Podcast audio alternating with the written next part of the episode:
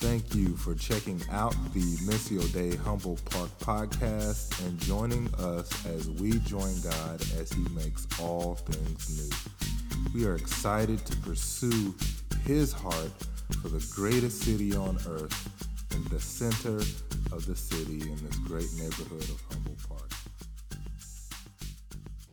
As we're continuing in this series of Ephesians, an epistle that was written by Paul to the perfect church. But I know as long as people in this church, that mug ain't perfect. That's one thing we could be reminded of. But if perfect love does cast out fear, that is love that persists despite people's imperfections. That's what love is. That's the love that God has had for us.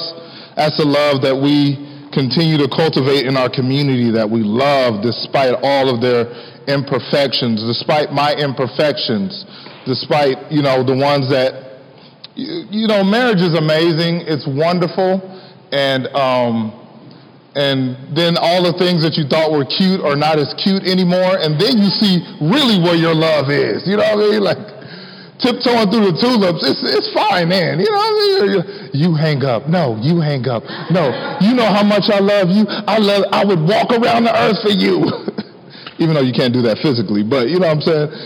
We, those superfluous things that we say are really tested once we get into life and really see what love is made of.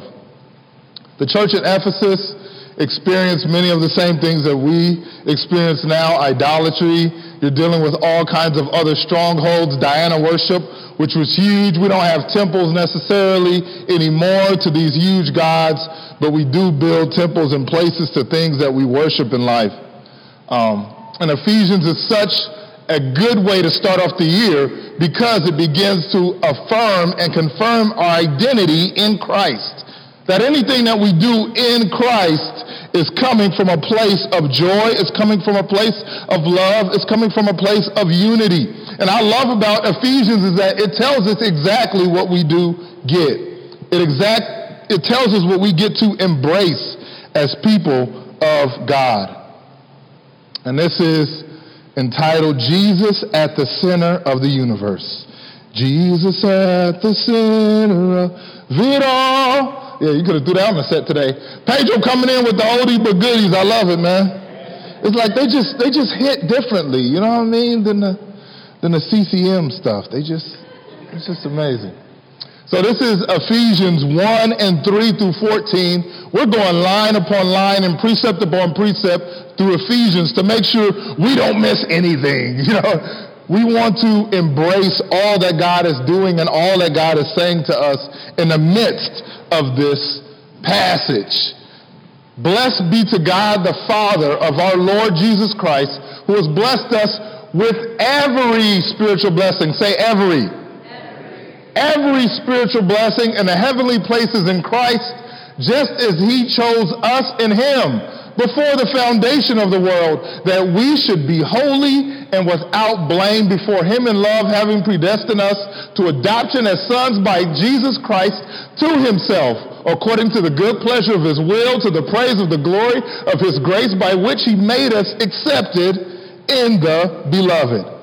In Him we have redemption through His blood, the forgiveness of sins, according to the riches of His grace, which He made to abound toward us in all wisdom and prudence, having made known to us the mystery of His will, according to His good pleasure, which He purposed in Himself, that in the dispensation of the fullness of times, He might gather together all one, all things in Christ, both which are in heaven and which are on earth, in Him. In Him also we have obtained an inheritance, being predestined according to the purpose of Him who works all things according to the counsel of His will, that we who first trusted in Christ should be to the praise of His glory.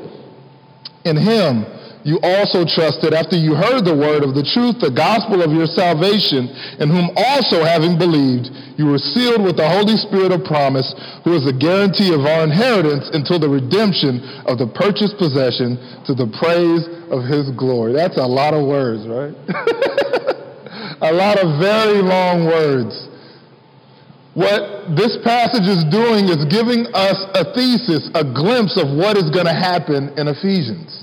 What exactly Paul is going to break down in Ephesians. And not only does he show what he's writing in Ephesians, which is a book that I mentioned last week, which is nothing but exhortation. Very often when Paul wrote letters, there was a lot of correction. It was, don't eat Um, food that's been sacrificed to idols. It is um, different ways that we relate and have relationship within the early church. Ephesians, the perfect church, was mostly exhortation. It's a very short epistle. It was only six chapters that he was just sharing and encouraging people into what was already happening as a part of their community. These four themes run throughout Ephesians and frankly throughout the epistles and throughout the gospel. But in this passage, he hits them all to let you know, this is where I'm going. This is it. This is where the buck stops for us. Now, these are all very fancy words that maybe I could have looked in a thesaurus and got a word that is, uh, you know, similar to this that you're more familiar with. But you know me, I got to go the extra mile. Redemption, revelation, amalgamation, and elevation. What does that mean? We have been redeemed. We have been understood the revelation of the Father through Jesus Christ. We have been united, amalgamated together in Christ, and we have been elevated, experienced the inheritance, what it means to marry up, you know? Get grafted into that foundation that is Jesus Christ. That's it. This is the gospel. This is what Jesus accomplished on the cross with his death, burial, and resurrection. Redemption.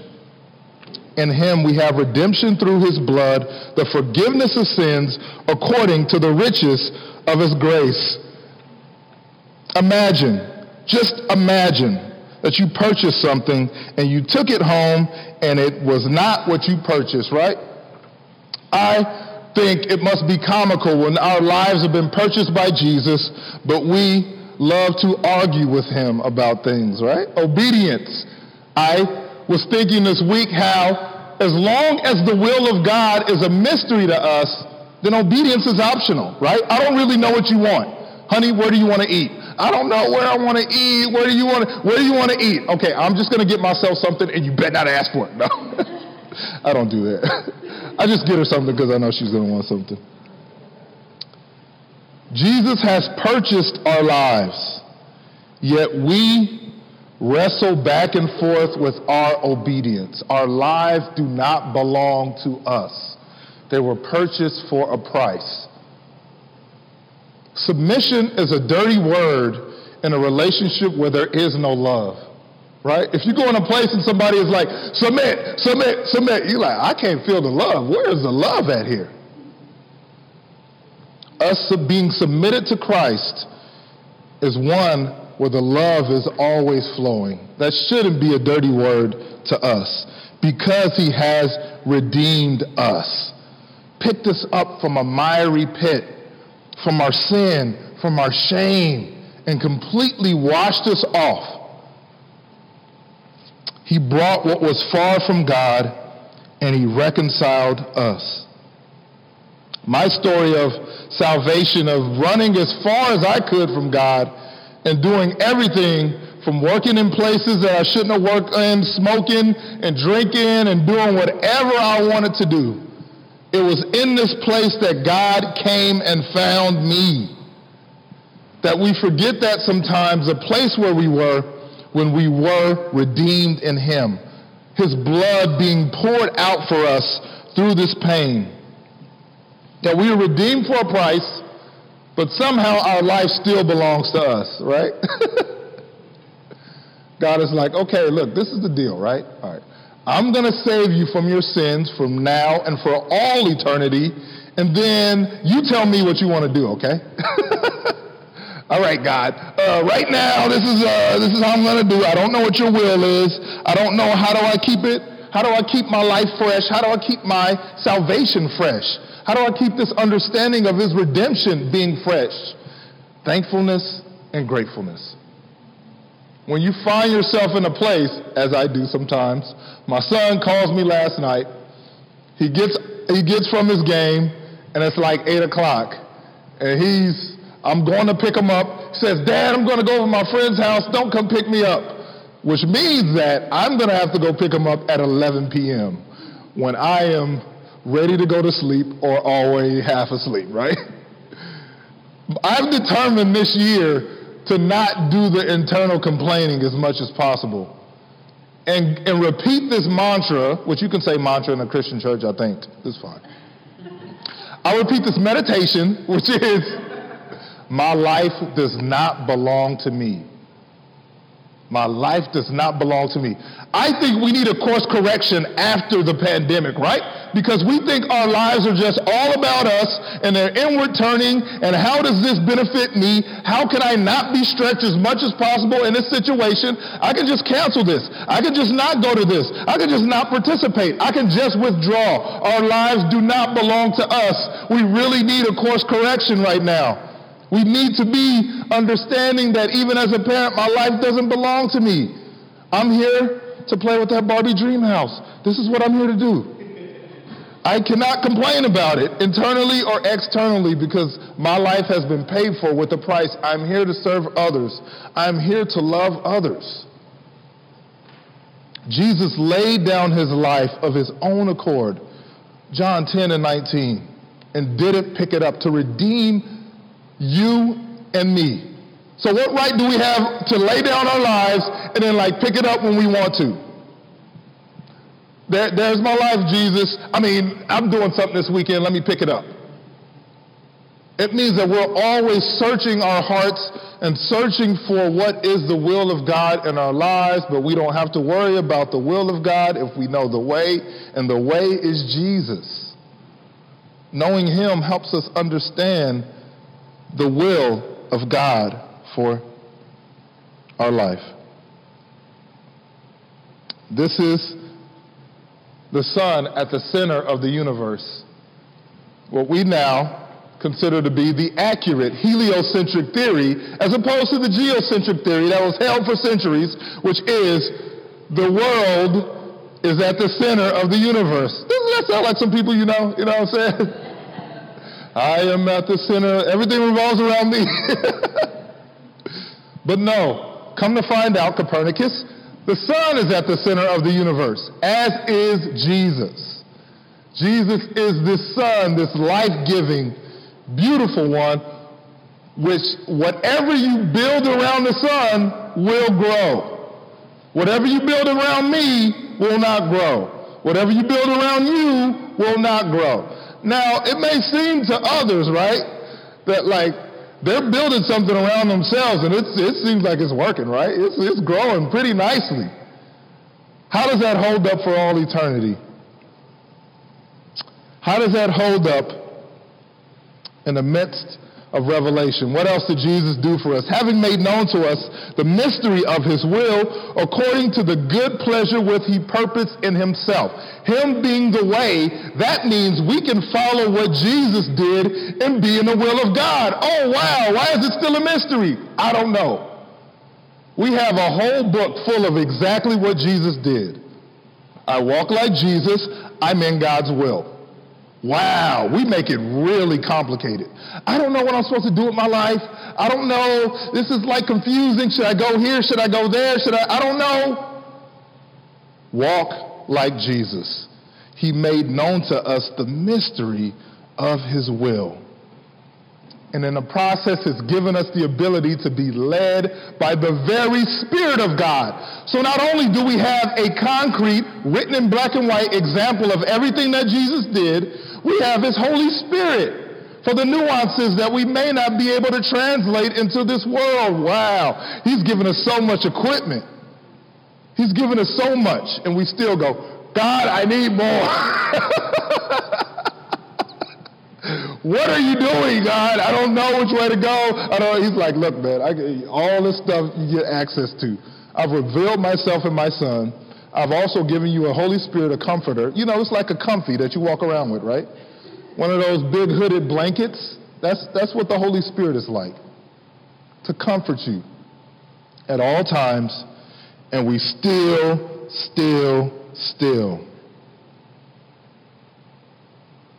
God has sent me to specific places in this city by His Spirit for a purpose, and the person that I was supposed to meet at that time and pray for, I prayed for, and they get saved, and they get healed. This happens so much times, I'm just like, I know this is what God wants to do. I know that He moves by His Spirit. I know that He has so much information, so much words, so much directives to send us out like arrows into the city at the exact time somebody needs to hear something, or they're going to go commit suicide. Like, do you believe that God can do that, or that He does do that? Yes. We in the church are His arrows as long as our ears are open and as long as our hearts are open to what He is doing. It's a beautiful and terrible responsibility sometimes to know that He's placed us in people's paths for a reason and a purpose, revealing Himself to Him. And the next passage that we're going to talk about next week, we're going to get into one of the most beautiful phrases ever written in Scripture, and it is, "Open the eyes of my heart, Lord." Song about it, it's amazing. Let me see what you're doing at all times. There's this thing that we used to do back in the day doing outreach. It was called treasure hunts, and we would write down on a piece of paper all a description of a person, something they needed prayer for, and a location that they may be. And we would go out, and it wasn't like a one hundred percent success rate, but it was a point where you would look at this sheet of paper, and here's this person standing in the exact spot that's been written on the paper, and we would go and ask them, do they need prayer for this thing? They would give their life to Christ, or they would get healed of the same thing. I've seen it with my own eyes. I know God moves, and He wants to call people into Himself. People are tired of like the same old boring thing at church. I come in and I expect the same exact thing. God is like, have you read Scripture? That is not my script. That is not my story that I'm telling. I'm telling a beautiful, amazing, wonderful story that's better than all the avatars smashed together. Better than all of them. And wonderful. We we seek His will, and His way, which is Jesus, is so easy to find. So easy to find by His Spirit, revealed in Jesus. Let me move along quickly. We may not know His will, but we know His way. Jesus, revealed by the Holy Spirit. Every single day, He's trying to reveal more of Himself to us. And then amalgamation, and that the disp- dispensation of the fullness of the times, He might gather together in one all things in Christ, both which are in heaven and which are on earth in Him. That is a lot. Everything that is in heaven and everything that is on earth is gathered in Christ. What? Heaven, literally paradise, literally everything that people know on earth, literally every idea, every good thing, all good intentions, all wonderful goosebump feelings, all that stuff is gathered in Christ. It's united in Him. So when we know Jesus, we know all things. At my, at the right, in His presence, there is a fullness of joy, and at His right hand, pleasures forevermore. This means that Jesus is like every university that's ever existed on earth put together. And it's not hyperbolic. And it's Scripture. If all the things that Jesus did were written down, it would be more than enough to fill all the libraries of the world. Jesus. In the, in the dispensation, that means the existence. That means the running of time to the fullness of the times, He might gather together in one all things in Christ, both which are in heaven and which are on earth in Him. So we get unity through Christ. And I love the word amalgamation because it is more about metals and these um, things coming together by chemistry. But aren't we all like metal, right? Iron sharpens iron. You ever been in a relationship with somebody and it's, the conflict is like ching, ching, ching, ching? If you're in a marriage, if you're in a marriage, it should sound like that. You know what I'm saying? Metal hitting metal. But somehow we are all softened by Christ and brought together. There is no way that I would know Peter, that I would know my wife, that I would know Matt without Christ. How would he do that in this city? That people who have known each other and been running together for this much time, only Jesus can do something that amazing. As have us meet on the street in Chicago. This is what Christ does. He unites, and he does unity unlike anyone ever can. And this is what the Forgive Us event is about tomorrow. It is about bringing people together and seeing that God is doing something wonderful that begins with forgiveness and us loving each other. How do we walk in unity? We promote it and we gather and reconcile with all. I'm calling this year the year of forgiveness. What does that mean? It means that there is an uncommon grace for reconciliation in your personal relationships, in your families, in these things that have been long held for years that you don't talk about. You don't talk about Bruno, or you don't talk about all these other things that you happen in your family. There is an uncommon grace for us to forgive one another so that love can flow once again. This amalgamation, this unity, this beautiful impossibility of following Christ, and he creates diversity like none can. A move of God is always preceded and proceeded by diversity. People speaking in different tongues, the Azusa Street Revival, people coming together. The first integrated church in America is where the Holy Spirit showed up like it has never before. Wow, God is serious about this, about us being united together. And then lastly, an elevation. In him we have also in- obtained an inheritance, being predestined according to the purpose of him who works all things according to the counsel of his will. You have obtained an inheritance and been grafted into a family. That's sick! That no matter your upbringing, no matter what your mama did, no matter what your dad did, you are grafted into this family. And that you can come into a community and be a part of a family who all loves God. I know we don't look all look the same, but we got the same daddy. And he's a good one. He doesn't like, he's not abusive. He does what he says, what he, he's going to do. This is a family that we're a part of. God sets the lonely in families. He leads out the prisoners with singing, but the rebellious lived in a sun-scorched land. He sets the lonely in families. And it's really up to us to be open enough for him to do that, to be open to new friendship. And how do we walk in our inheritance?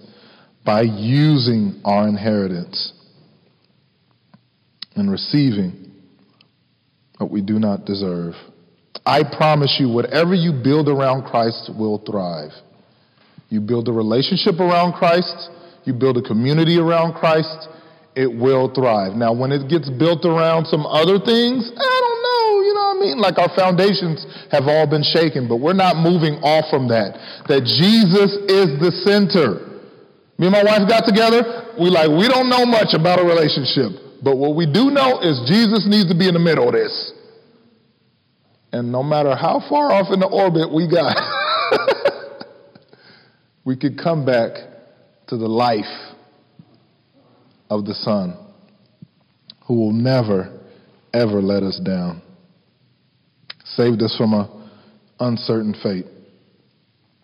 I even think of it sometimes as when I met my wife and meeting her family and becoming just grafted into their family. It was awesome, you know what I mean? Seeing Christmas, white Christmas, what white Christmas was like. Like, dang, man, y'all, y'all really slaughtered the fatted calf around here. Man, Jesus. Like, y'all living it big over here. Come on, Jesus. But feeling that, like, welcome and joy of experiencing different culture, experiencing the beauty of diversity, and knowing that God really does set us, the lonely, in families. But it's really up to us to stay in the family, and it's really up to us to lean into all that he's doing so that we can be encouraged, that we can be loved. It's so many people that I would love to encourage, but I gotta like chase them around the earth. I gotta like chase them down. And if you know me, like I'm a, once I get on your leg, I'm like a dog, a rabid dog. I just, I just think we have to like get out of our own selves and our, out of our own box and step out and go after people. And love the heck after, out of people who have been in this pandemic listening to the enemy over and over again. Nobody loves me. I don't have a community. I'm always going to be alone. So our opportunities by his Spirit to show others this elevation into a family. You guys want to stand up?